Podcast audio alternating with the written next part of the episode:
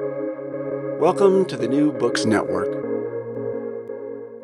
And you know, I have heard often the fact that, um, and correct me if I'm wrong, but something like 90% of the indigenous population of North America died from disease.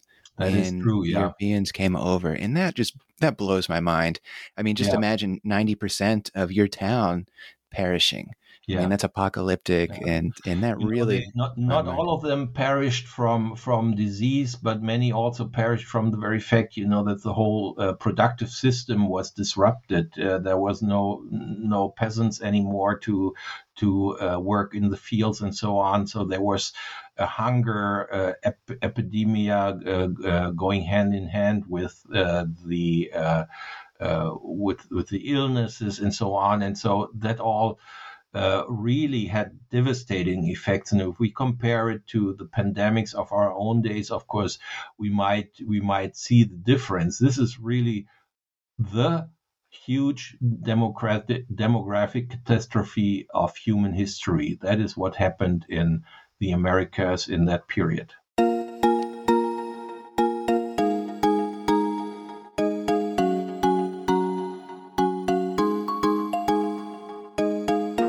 Everyone. This is AJ Woodhams, host of the War Books podcast, where I interview today's best authors writing about war related topics. Uh, today, I am super excited to have on, this, on the show uh, Stefan Rinke, who uh, wrote the new book, uh, Conquistadors and Aztecs A History of the Fall of Tenochtitlan. Um, Stefan is professor and chair of the Department of History at the Institute of Latin American Studies and member of the Friedrich Meinecke Institute at Freie Universität Berlin. From 2014 to 2017, he was president of the European Association of Historians of Latin America. Rinke is the recipient of the Jose Antonio Alzate Award from the Mexican Academy of Sciences, is the author of 14 books, most of which have been translated into Spanish, Portuguese, and English. Stefan, how are you doing today? I'm fine, great, thank you. Yeah, thank you for joining me. So uh, for joining me today, and um, forewarning for this interview, I'm going to butcher so many pronunciations. Um, before we get started, is Tenochtitlan? That's how we pronounce that, correct?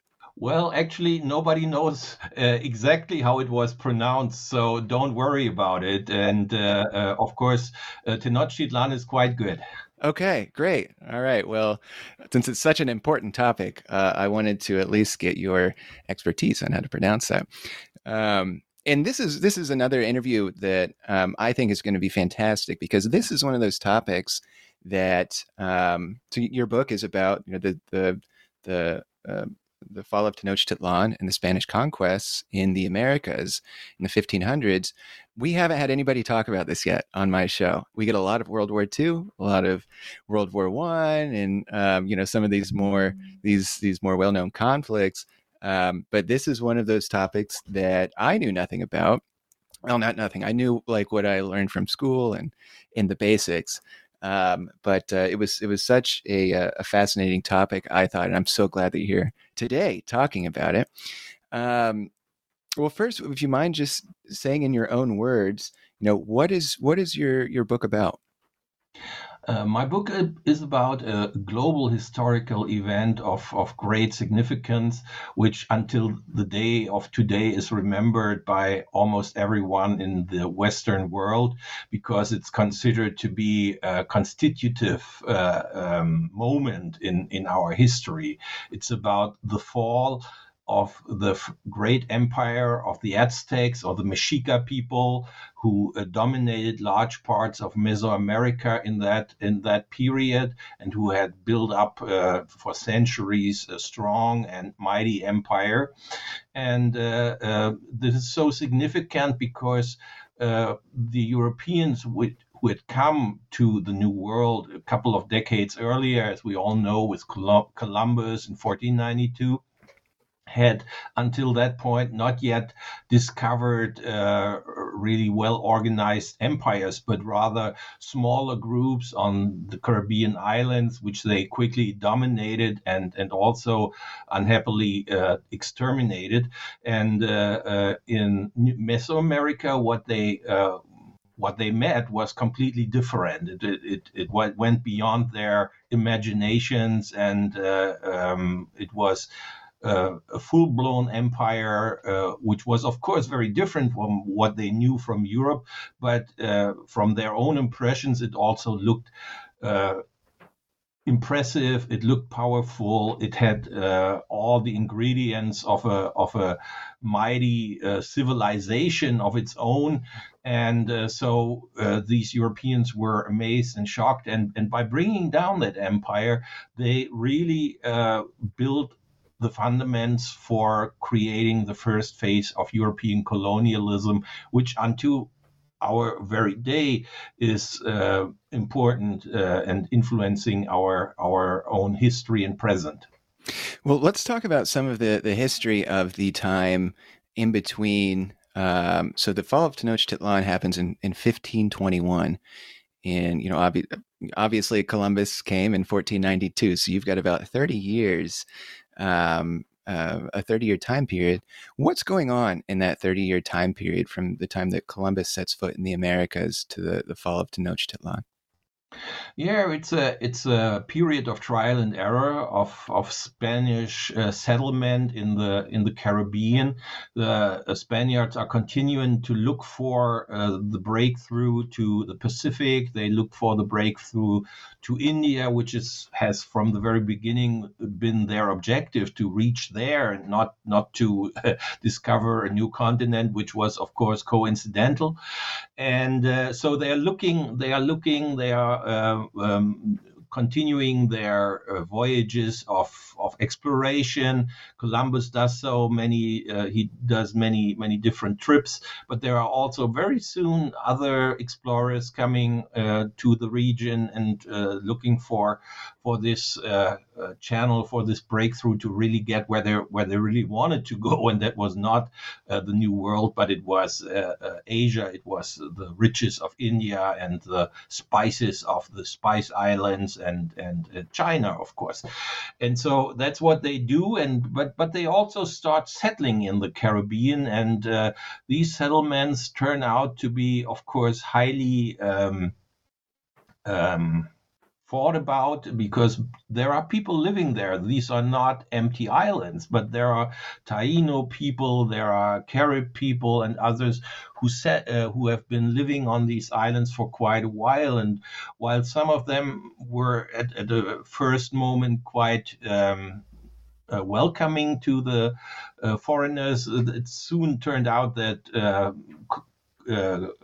uh convivience would be hard to get, and and that uh, uh, the Spaniards were quite uh, oppressive uh, in their relations with the inhabitants, with the autochthonous peoples, and so it came to the first warfare there, and uh, in these uh, small wars, the Europeans were able to hold their ground, and uh, um, they were uh, then enslaving the indigenous population. They were exploiting them.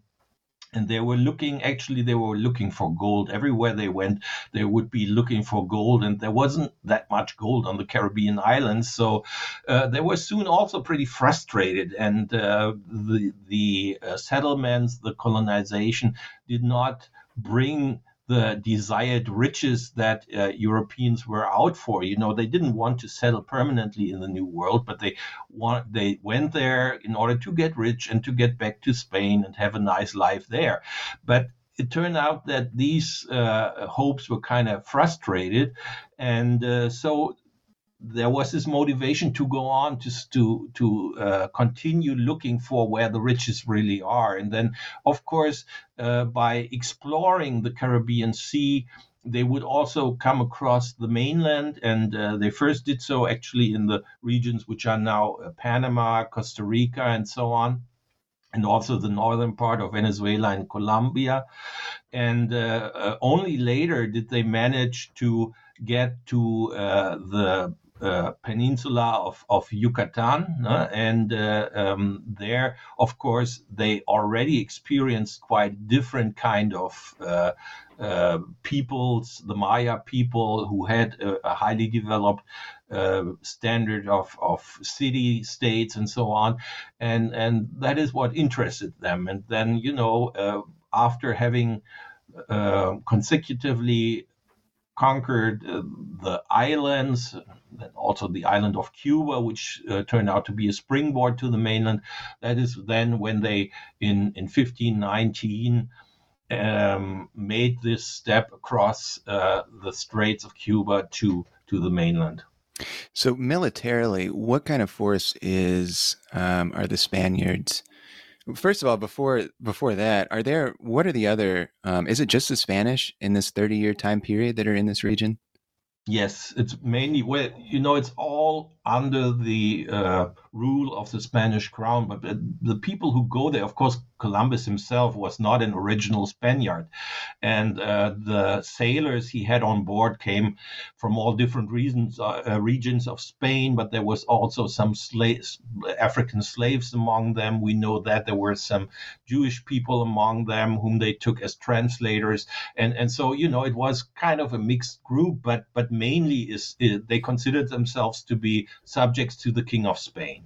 Well, militarily, what what was what was Spain bringing with them um, to the Americas? What what kind of fighting force? What kind of weapons did they use? Their armor, their tactics, the leadership. Talk about militarily the the situation.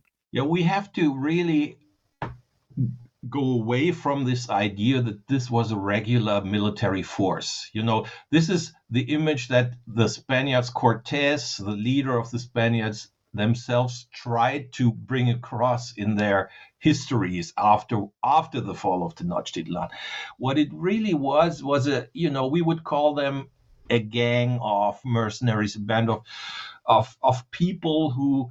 Uh, put their luck and their fate on this military adventure, and uh, they would uh, uh, uh gather around the, uh, a strong commander who uh, whom they would have to be uh, uh, loyal to. They they were actually once they joined the group, um, they were not allowed to to move away and go back. That was uh, to be punishable by death.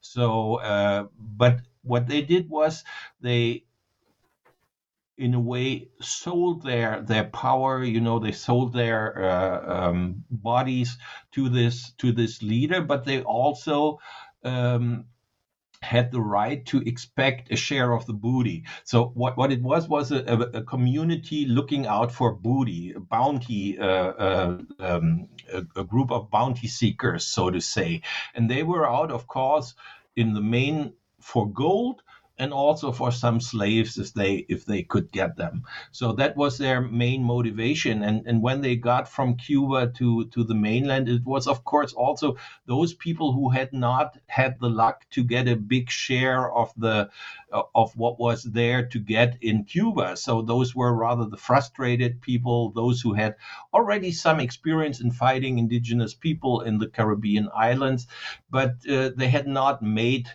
or they had not been, uh, uh, you know, um, very lucky in that they, they didn't ha- have uh, uh, big riches in order to build a life on. So they were still waiting for their next opportunity, and this move to the mainland was their main opportunity. In terms of weapons, uh, they did have, uh, you know, swords. They had iron weapons, which of course steel steel weapons, which of course was a big advantage later on in the fight against the indigenous people because they did not have that. And they also had some firearms. They had muskets and uh, small cannons.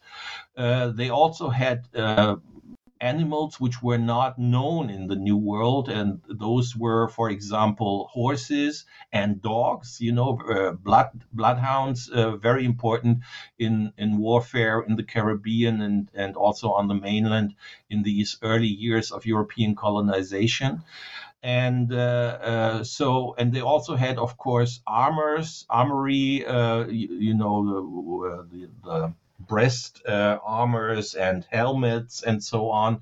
So uh, that was all uh, what they basically, you know, the kind of equipment that uh, people in Europe would also have. And, and of course, this equipment was being bought by themselves. So it was their own property. They had to bring it to the, the battlefields. They were not equipped by some state or by some central agency, but that was their own. Um, usually it was uh, their own uh, uh, equipment. Of course then also the commander of the uh, of the uh, of that band would also try to equip his soldiers uh, to a different degree and then they would have to to pay that back by not getting as much of the bounty as the others would who had brought their swords and so on. So it, it was all a give and take you know it, it was a, a really um, quite quite a group, you know, a heterogeneous group who would get there together, and and in doing that, they also followed uh, traditions which they had exercised in the peninsula, in the Iberian Peninsula before fighting the Moorish people. So that was not absolutely new to warfare in the New World, but they had already done so before uh, in their fight against the Arabs on the Iberian Peninsula. Now, were most of these these mercenaries or these gangs were they? Obviously, it was the Spanish crown they were fighting under, but were they themselves Spanish, or did they come from other parts? Well, you know, uh, uh Spanish is a big word in that in that period. There was not yet a, a unified Spanish state. It was in the making. In in the by the end of the 15th century, there were many um, different measures trying to introduce, you know, uh, a Spanish grammar, for example, what for the first time invented in 1492. Of course, it was also the end of the of the uh, reconquest of the Spanish uh, peninsula from the Arab uh, peoples. And it was also the time of the expulsion of the Jewish and Arab people. So there were many um, different steps in, in trying to turn these very heterogeneous single kingdoms into what we would consider a more modern kind of unified state.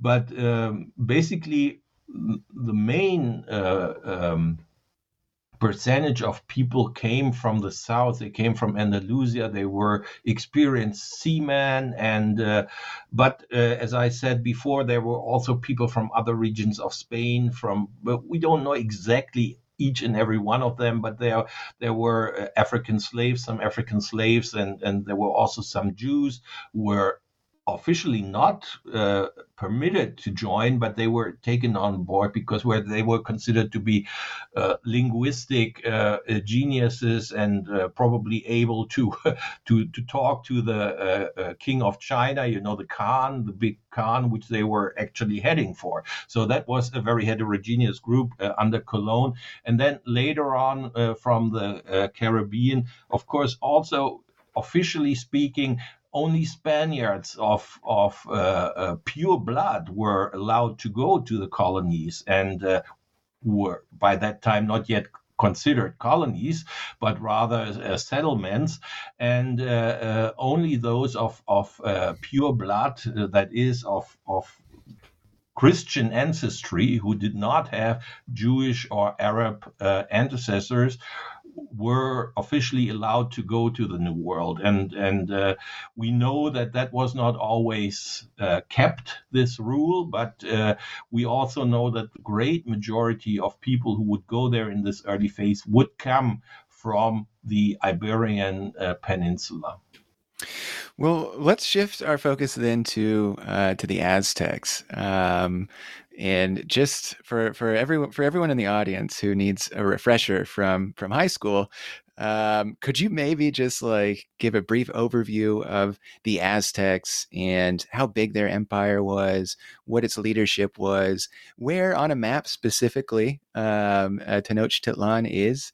Um, just talk a little bit about the aztecs yeah, the Aztecs were one of those, uh, originally one of those many nomad peoples who in the Mesoamerican region and Mesoamerica, for those who are not familiar with this concept, um, includes uh, what is today Mexico and uh, also parts of the southwest of the United States and uh, uh, the northern part of, of Central America. This is called uh, has been called uh, Mesoamerica because it is uh, considered to be a cultural region, a, a region of unity. And uh, the the Aztecs had originally um, migrated from the north towards the south. Of course, this is all not uh, very well uh, historically uh, documented, but there are these Aztec myths from which we learn that, and and they had finally, uh, after you know many um, challenges and fights and so on, they had.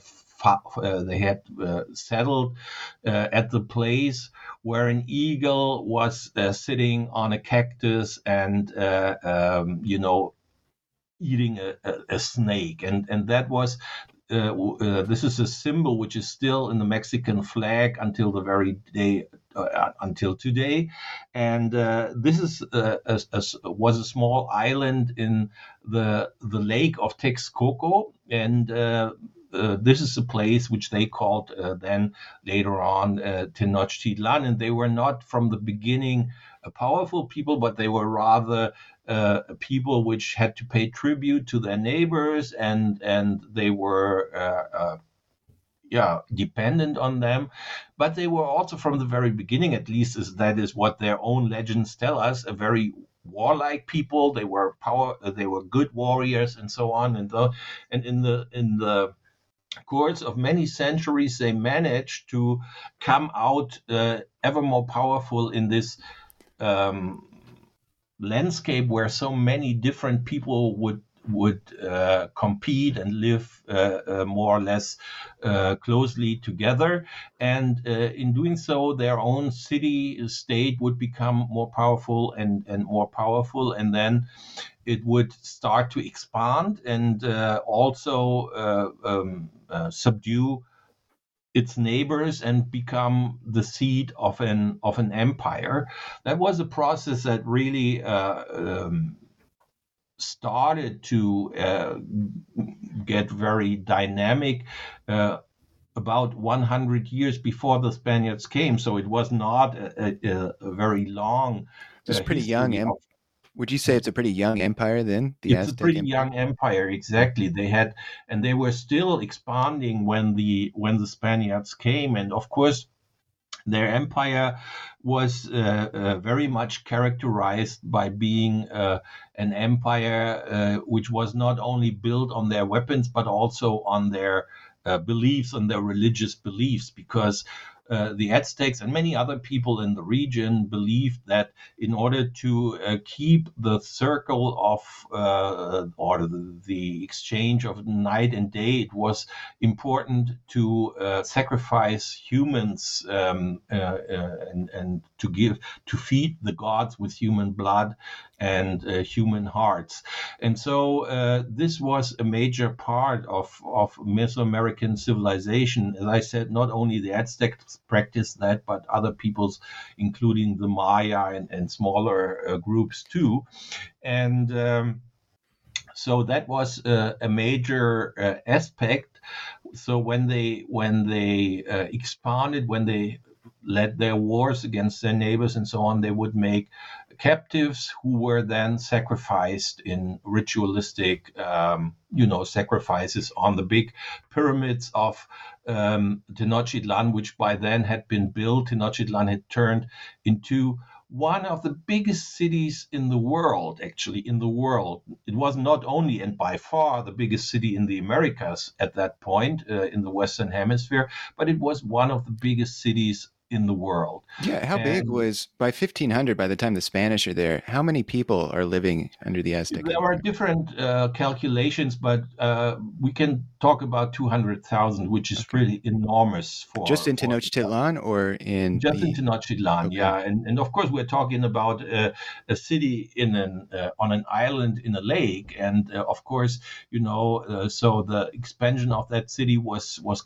kind of restricted, but they still made it. They gained uh, land from the lake by, you know, drying the lake at some at some points and by, by also using parts of the lakes with their uh, famous cultivation systems for producing agricultural goods and so on. So they were very, very uh, uh, ingenious in their inventions. They had, they had, uh, of course, uh, this was a, a, a saltwater lake, so they needed fresh water. They built channels for that, and and it is it was really an amazing uh, construction, something that Europeans would never have expected to exist outside the Christian world, because of course they considered themselves to be, you know, uh, the top of of of creation. And uh, when they found out, oh no, there are other people who can do many things even better than we do, that was really.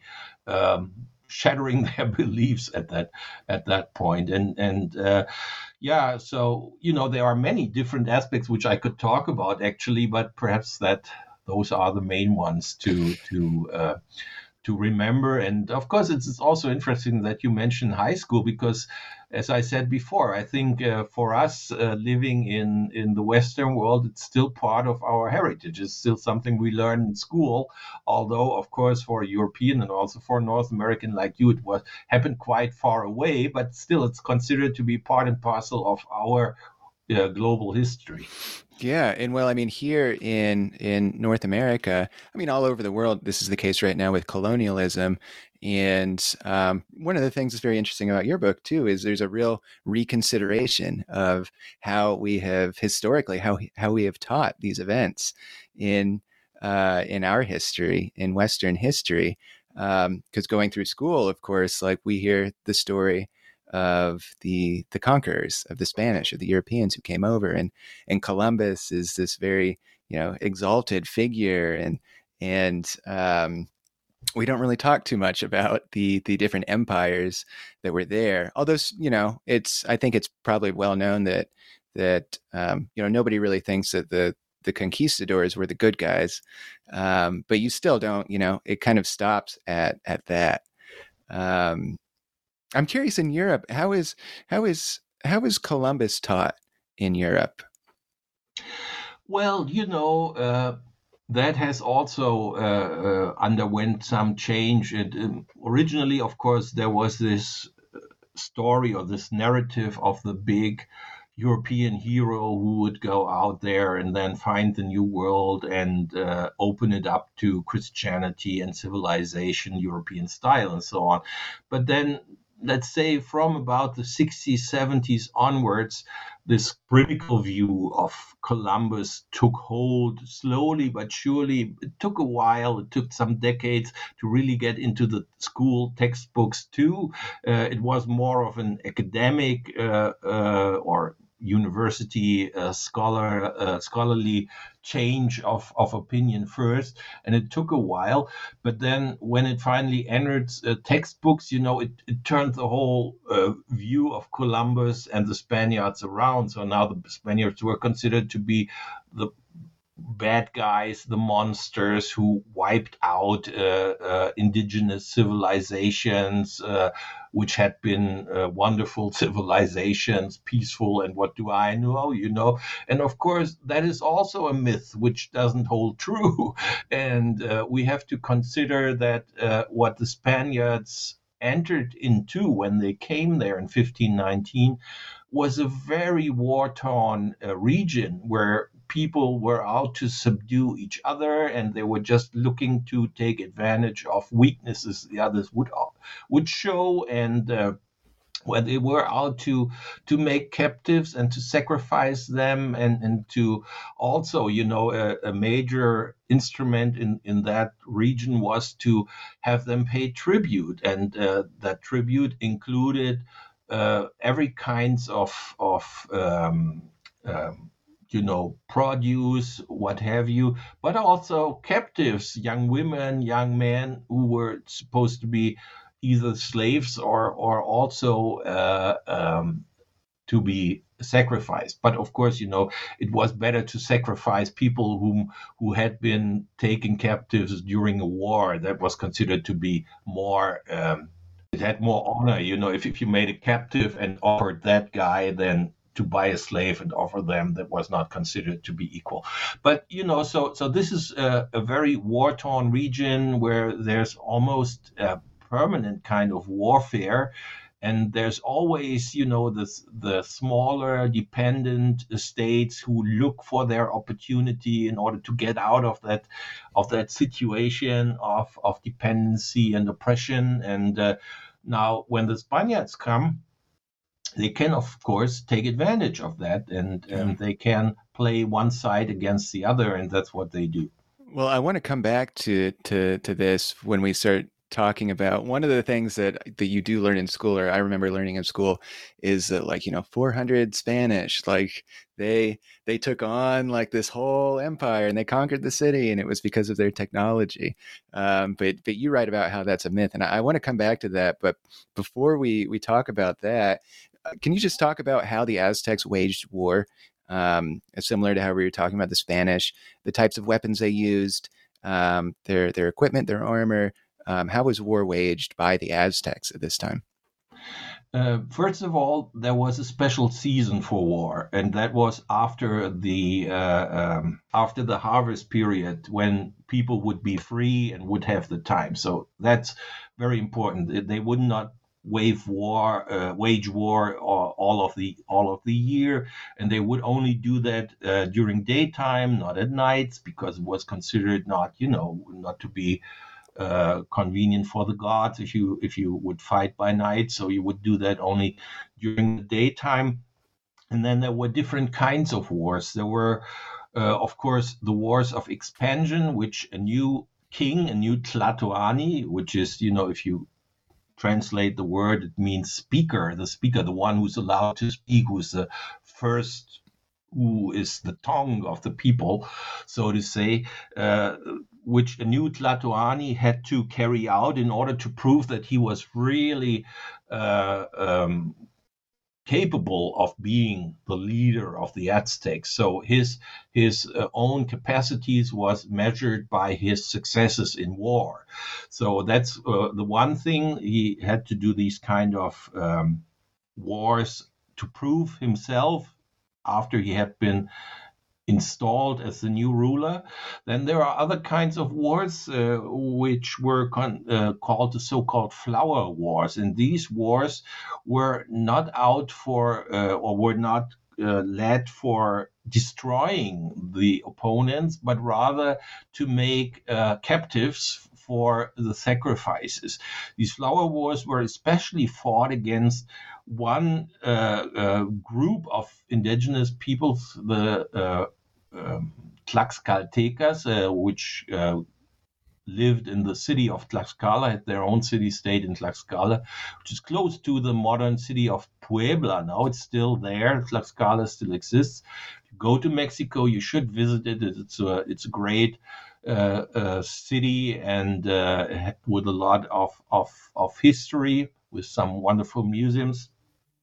And uh, the Tlaxcaltecas were considered to be enemies by the Aztecs, and they were a small city state, but they were not, uh, and they were surrounded by Aztec, uh, by the Aztec Empire, but uh, they were not yet, they had not yet been conquered because they were considered to be uh, the opponents in these flower wars. So people, you know, they would fight these wars without uh, trying to extinguish their opponents, but rather uh, it was like a training ground for young warriors and, and also for for the elderly warriors, for the more mature warriors, in order to to uh, you know to keep in training and to uh, make uh, captives.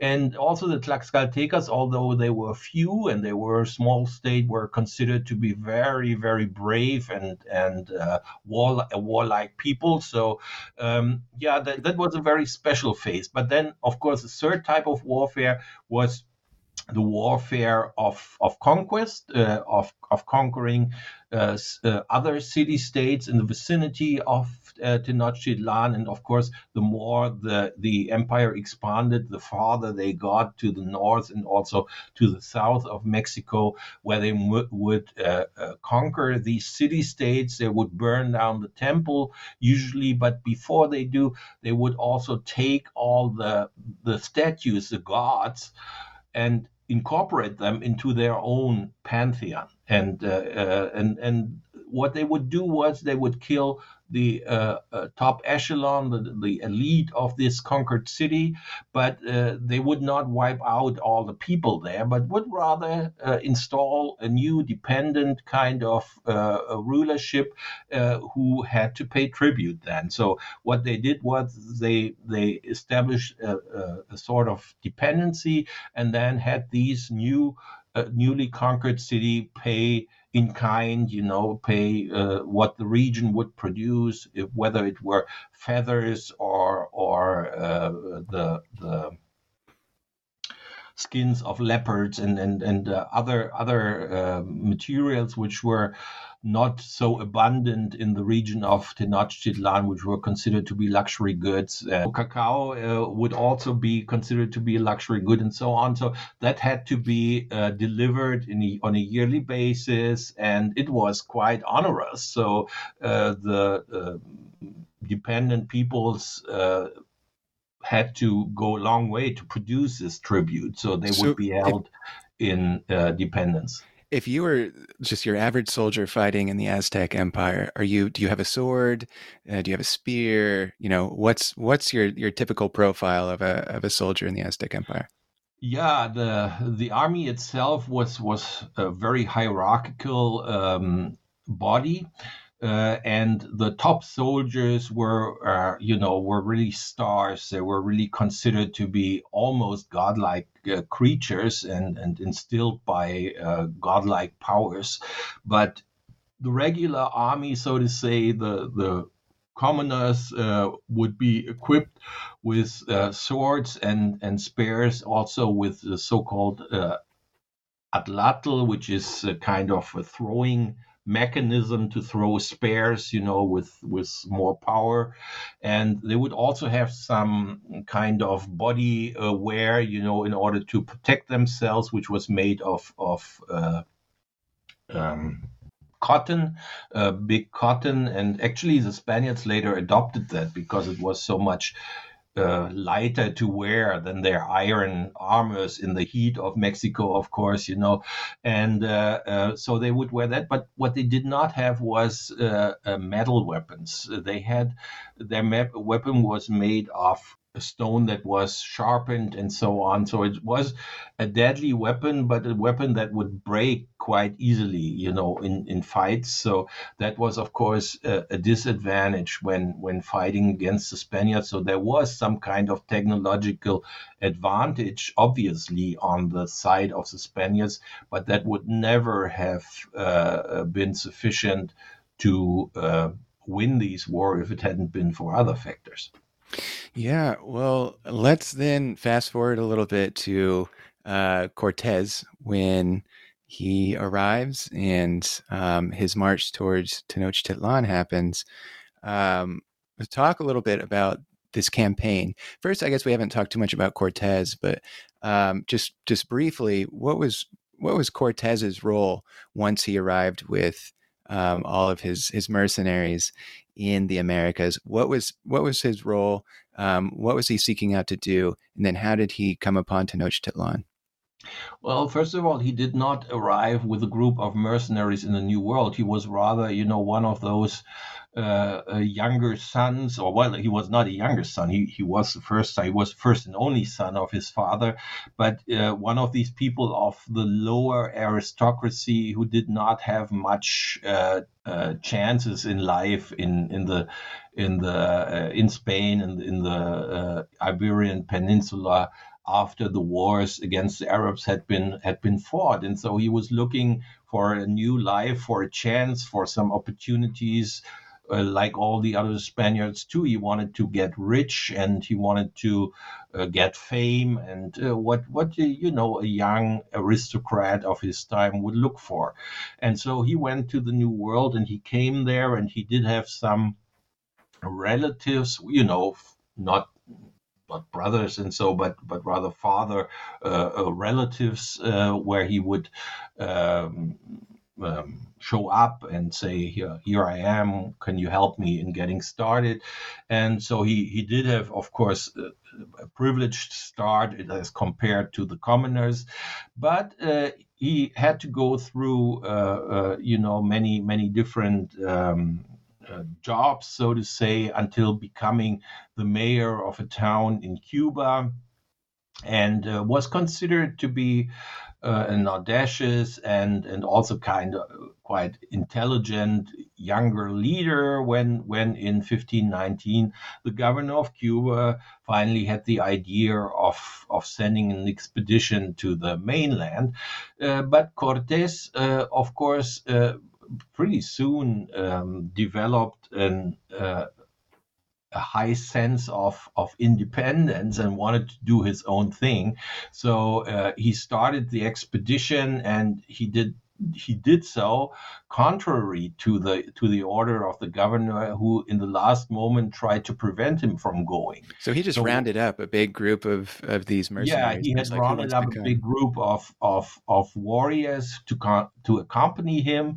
And then with the three ships he sent uh, he set out to to the mainland uh, but already you know against the orders of the governor. So uh, he was already fall, had already fallen from grace, so to say. And so for him personally, it was not possible to go back because he knew that he would be hanged if if he got back. So so he had to. You know, he was condemned to be successful. Otherwise, uh, it would not uh, would not work out well for him. His soldiers, of course, as I said before, many of them were kind of frustrated from their uh, uh, existence in Cuba and were looking out for a new challenge and and they put all their luck into the hands of Cortes and, and went with him.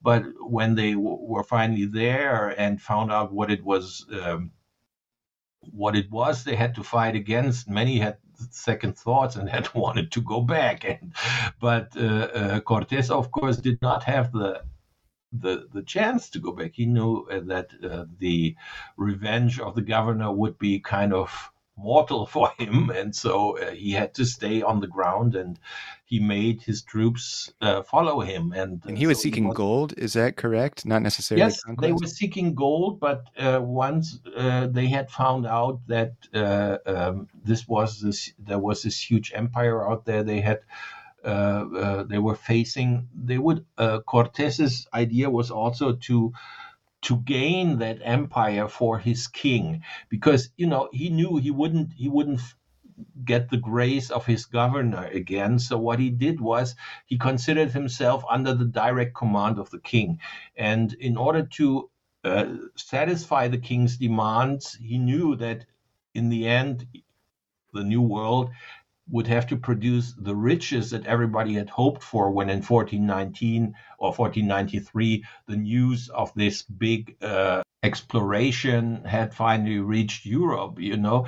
But then, of course, in the 30 years that followed, there was not that much riches coming to to Europe, and and uh, Cortes Cortes's thinking was if, if I make it to uh, produce riches and also to uh, uh, present my my king, um, you know, this highly developed uh, empire as a gift, then I would uh, uh, it wouldn't matter that the governor that I had betrayed the governor, but I would be fine. And and that was his reasoning, and and that was actually the ideas that he was following in many explain his uh, uh, motivation. So talk about when he reaches Tenochtitlan, when Cortez and his men are they're at the doorstep of Tenochtitlan. What happens? How do how do events transpire between Cortez and the um, the Aztecs? Yes, this is also another world historical movement. You know, the troops finally, after a long and arduous uh, uh, expedition through uh, the mainland of Mexico, or what now is Mexico, had made it uh, to the to the valley of Mexico, and what they had seen from afar had already, you know, been beyond their imagination. All these powerful, huge buildings, the temple circuit with with these huge uh, pyramid and so on. So they had seen that and they were baffled.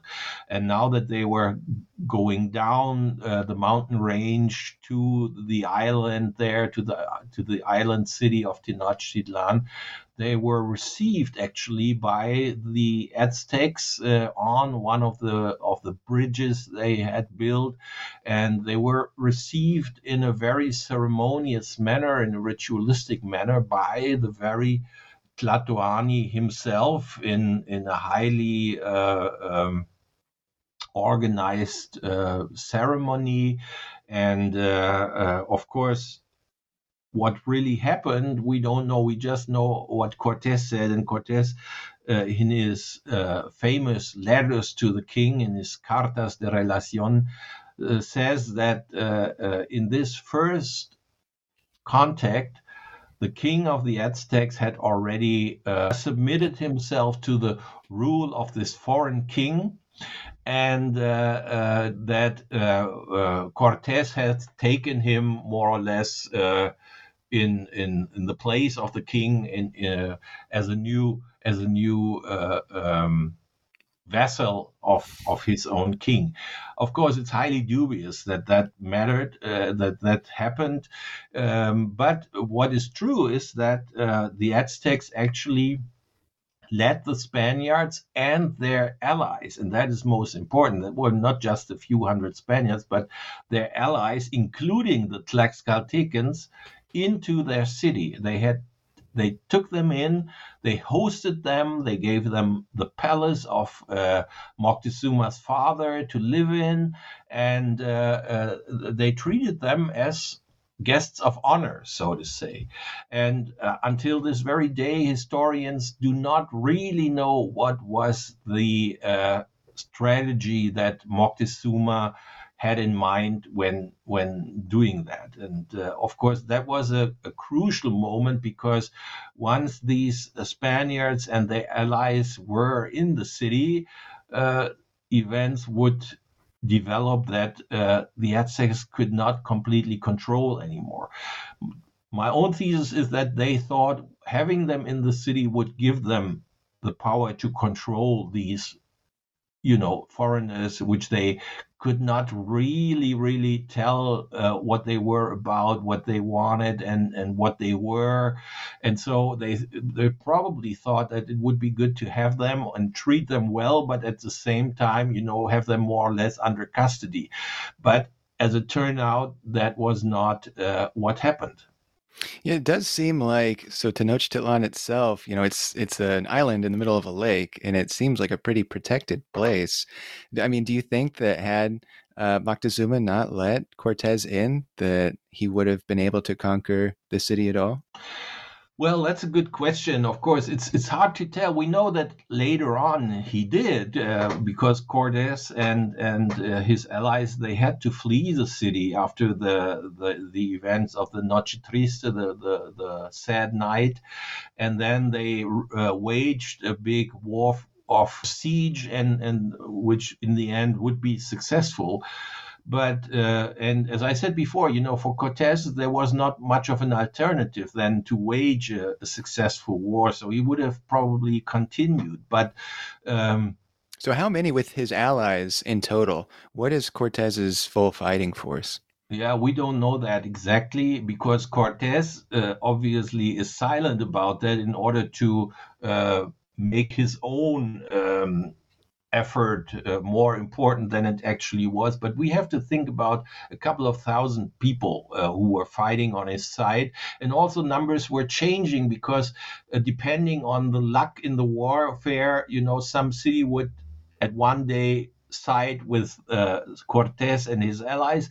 And then, you know, when they were fought back by the Aztecs, they would change sides back again. So it was a very dynamic uh, situation.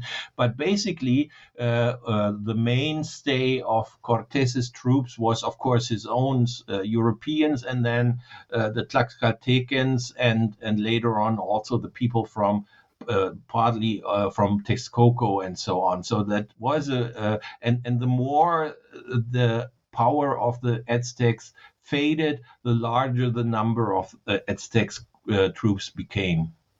So the what's, uh, what's uh, of, of Cortez's troops became. I'm sorry. Uh, what's the number of? Um, I'm sorry, not what's the number. What's the time span from the time that Cortez enters Tenochtitlan to when it falls? And um, if you could just talk about the moment when things turn between Cortez and Moctezuma, and the conflict actually starts. It becomes a conflict. Yeah, yeah, yeah. Um, actually, we're talking about a period of not not not completely two years now, uh, and um, the things start to turn in 1520 when there was uh, a big fiesta, a, a big uh, ceremonial uh, uh, party going on in in Tenochtitlan, and uh, when Cortés actually had to leave the city in order to fight uh, other Spanish troops who had been sent out by the governor of Cuba in order to pursue Cortés and to punish him, actually. So Cortés went out of the city of, of um, uh, uh, Tenochtitlan with a large group of soldiers in order to find fight against his his own uh, European uh, uh, people, so to say. And uh, he managed to do so quite successfully and actually gained strength from that because he incorporated the troops that this uh, uh, people who had been sent out by Governor Velasquez of Cuba. When he came back, he found out that uh, things had gone ha- havoc in Tenochtitlan. And why? Because his lieutenant Pedro de Alvarado had uh, used the festivities of the Aztecs in order to massacre uh, a, large part of the of the Aztec elite, which had assembled there in order to to celebrate peacefully uh, their flower dances and so on. And he had massacred them, and of course that was the turning point. There was no way back to a peaceful co coexistence, and they were now uh, the, the, Europeans now found themselves uh, besieged by the Aztecs, and in the course of the uh, uh fights uh, that were developing from there. The uh, Tlatoani, the ruler Moctezuma, whom they had earlier taken hostage, died and and and then you know the situation uh, developed to be worse and worse. And and in the end the spanish had to flee Tenochtitlan uh, uh, in what they called the sad night of course for the aztecs. That was the victorious battle of the uh, uh, of the dams. And and uh, in the end you know this um, group, this uh, gang of, of Spaniards and their allies who, who survived. They had lost all their gold on, on the flight, and uh, but uh, they were lucky to to come away with their lives, and and then they had. Uh, um, to go to Tlaxcala and regroup and and uh, to uh, you know heal their wounds and so on. But they came back stronger, and then finally they actually made it. They uh, with of course with uh, the big support of many different indigenous groups who by then uh, had already taken the note that the Aztecs were not uh, uh, you know invincible. They were uh, they were um, prone to uh, military defeats and that of course stimulated the long held uh, hope of of getting rid of the um, of the of the onerous oppression by the Aztecs so when somebody says, uh, somebody came up to you and said, Stefan, um, uh, Cortez and 400 of his men took uh, Tenochtitlan, why would you then say, no, that's not, that's not the case? Yeah, uh, uh, because it's so obvious that they could never have been uh, have succeeded in doing so without the assistance and actually uh, without following uh, those very warlike indigenous groups who for many many decades had already fought against uh, the aztecs and who were now willing to risk uh, uh it and to fight against the aztecs and to join the forces. And uh, um, we know that and we also know how how history is, of course, uh, a treacherous thing. Uh, if we look at the sources, and uh, the sources from Spanish hands have for centuries dominated our vision of the of that war, and of course, in these uh, sources uh, the indigenous impact is hardly mentioned because it would have uh, diminished uh, the, Span- the Spanish glory, so to say. And uh, um, from that point of view, we now know, thanks also to the research that has been done by many leading ethno historians who have taken a second look at indigenous documents, um, that this indigenous impact was actually decisive. We might even go so far as to say that it were the indigenous people who co opted this small band of Spaniards and, and took them with them because, of course, they did have some sort of um, uh, uh, um, symbolic power with them because of their animals and of their firearms and so on. But that in itself would never have been sufficient to to bring down the powerful city of Tenochtitlan. And then, of course, there's this other uh, factor that I have to mention, and that is the germ warfare of, of the Spaniards, uh, the, the germs that they brought with them with the Europeans, and which sparked off a major epidemic in Mesoamerica, uh, to which at crucial points in the war, uh, for example, the successor of of Moctezuma succumbed and and died, and and then uh, many of the uh, Aztecs people of their elites died, and also on the side, of course, there were also the indigenous allies of the Spaniards died, but the Spaniards took advantage of that by placing new rulers uh, on top of these indigenous allies who were dependent upon them. And so, in the end, it all worked out so well for the Spaniards, but that was mainly coincidental. And uh, it had to do with the germs, and it had to do, of course, also with uh, this uh, powerful presence of the indigenous people who fought their war and in 1521 went out victorious of these wars, but it were the Spaniards who had the vision of subduing the whole region, which the, the single um, indigenous states did not have. They were all happy of, of having gotten rid of uh, the, the uh, Aztec burdens, but uh, none of them had the idea of of uh, building right away or right from scratch a new empire Aztec style. Now with, for for example, Tlaxcala as a center, they didn't have that, but the Spaniards did have that, and and finally. Because of the factors I just mentioned, turned out to be victorious and to build this new empire. Yeah, and you know, I have heard often the fact that, um, and correct me if I'm wrong, but something like 90% of the indigenous population of North America died from disease. That is true. Yeah. Europeans came over, and that just that blows my mind. I mean, just yeah. imagine 90% of your town perishing.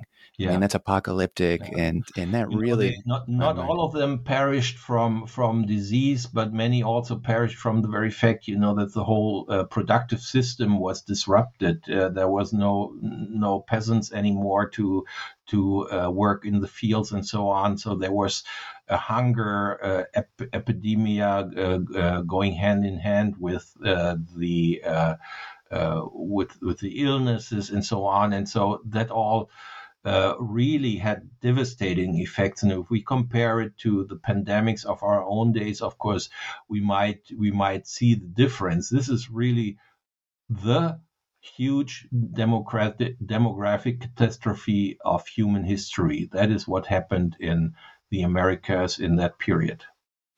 Yeah. Well, kind of lastly, um, uh, my question for you is is this topic. You know, why is this? Well, one, like, if, uh, I'm curious if there are any other myths or um, any anything else that you found in your research um, that you found to be especially noteworthy uh, when it comes to some of the myths we have about this period of time, but also too just the lessons that um, that we have for today. What what you would like your readers to be taking away from your book. Yeah, there's of course the myth of Quetzalcoatl. You know this idea that uh, the indigenous, the, the, Aztecs mistook the Spaniards for gods who had returned the, the feathered uh, snake, Quetzalcoatl, which is uh, a real god in the in the the Aztec pantheon. And we now know, of course, that although um, this belief might have played a role at the very beginning in when the when the indigenous tried to find out who these foreigners were. Uh, they soon found out that um, there were no gods they had to face but rather human beings kind of strange human beings very stinking and uh, and and and very funnily dressed but they were now gods. But um, of course what the Aztecs also believed was and in that they were not so different from Europeans in the time that the the um, the um, world beyond that the world of ghosts and of gods and spirits and so on might have an impact on on their own lives on their real world. And so um, that was something that uh, they considered or they might have considered we don't know but they might have considered the spaniards uh, to be uh, you know at some points uh, having some kind of uh, supernatural powers and so on, but they definitely did not consider them uh, uh gods who had returned until the very end. And and as uh, what to take away from from the whole uh, story I'm telling, I think, is that we should be very careful when uh, um, thinking about European superiority and uh, when thinking about uh, the basis of uh, colonialism, we should think twice and we, we should really delve into the sources in order to find out which other factors might have been crucial in bringing about the outcomes that we are familiar with. In our case, of course, uh, we now know that it was uh, a war that was not just fought between some few Spaniards and and the powerful Aztecs, but it was a, a war that was fought by many different um, indigenous groups together with the Spaniards against uh, an Aztec empire, which also had allies, uh, some of whom remained, but most of who finally changed sides, and and so it it, it is much more. Uh, um, a gray zone than a black and white zone in, in, in what direction you might uh, want to have it. Wonderful. Um, well, Stefan, thank you so much for for joining me here today. What a fascinating topic. Um, thank you, AJ. You know, it was wonderful yeah. to talk to you. It was really a lot of fun. Absolutely. Actually, I've written another book about Latin America in the First World War, which you might be interested in, in yeah. at some other point. what is what's the name of it? It's uh, Latin America and the First World War. It was published by Cambridge University Press in uh, 2017. So all right years ago but if you're i don't know if you're only into the most recent books or well, you know, I'm I don't I don't discriminate. Um, you know, uh-huh. whatever uh, I think is interesting is is what I pick up. Um, well, thank you for letting me know. And you've you've written 14 other books. Uh, anything that you're working on right now? Is it number well, 15 actually, on its way? yeah, right now I'm I'm I'm doing smaller things. Actually, I'm I'm writing a couple of articles. I'm I'm a little out of the war uh, history kind of thing. I'm more into political history, cultural history. Yeah. Okay. Um, well, uh, Stefan Rinke, Conquistadors and Aztecs, A History of the Fall of Tenochtitlan. Uh, go buy a copy. Go check it out from your library. What a fascinating topic. And uh, Stefan, again, thank you so much. Thank you, AJ. It was a pleasure.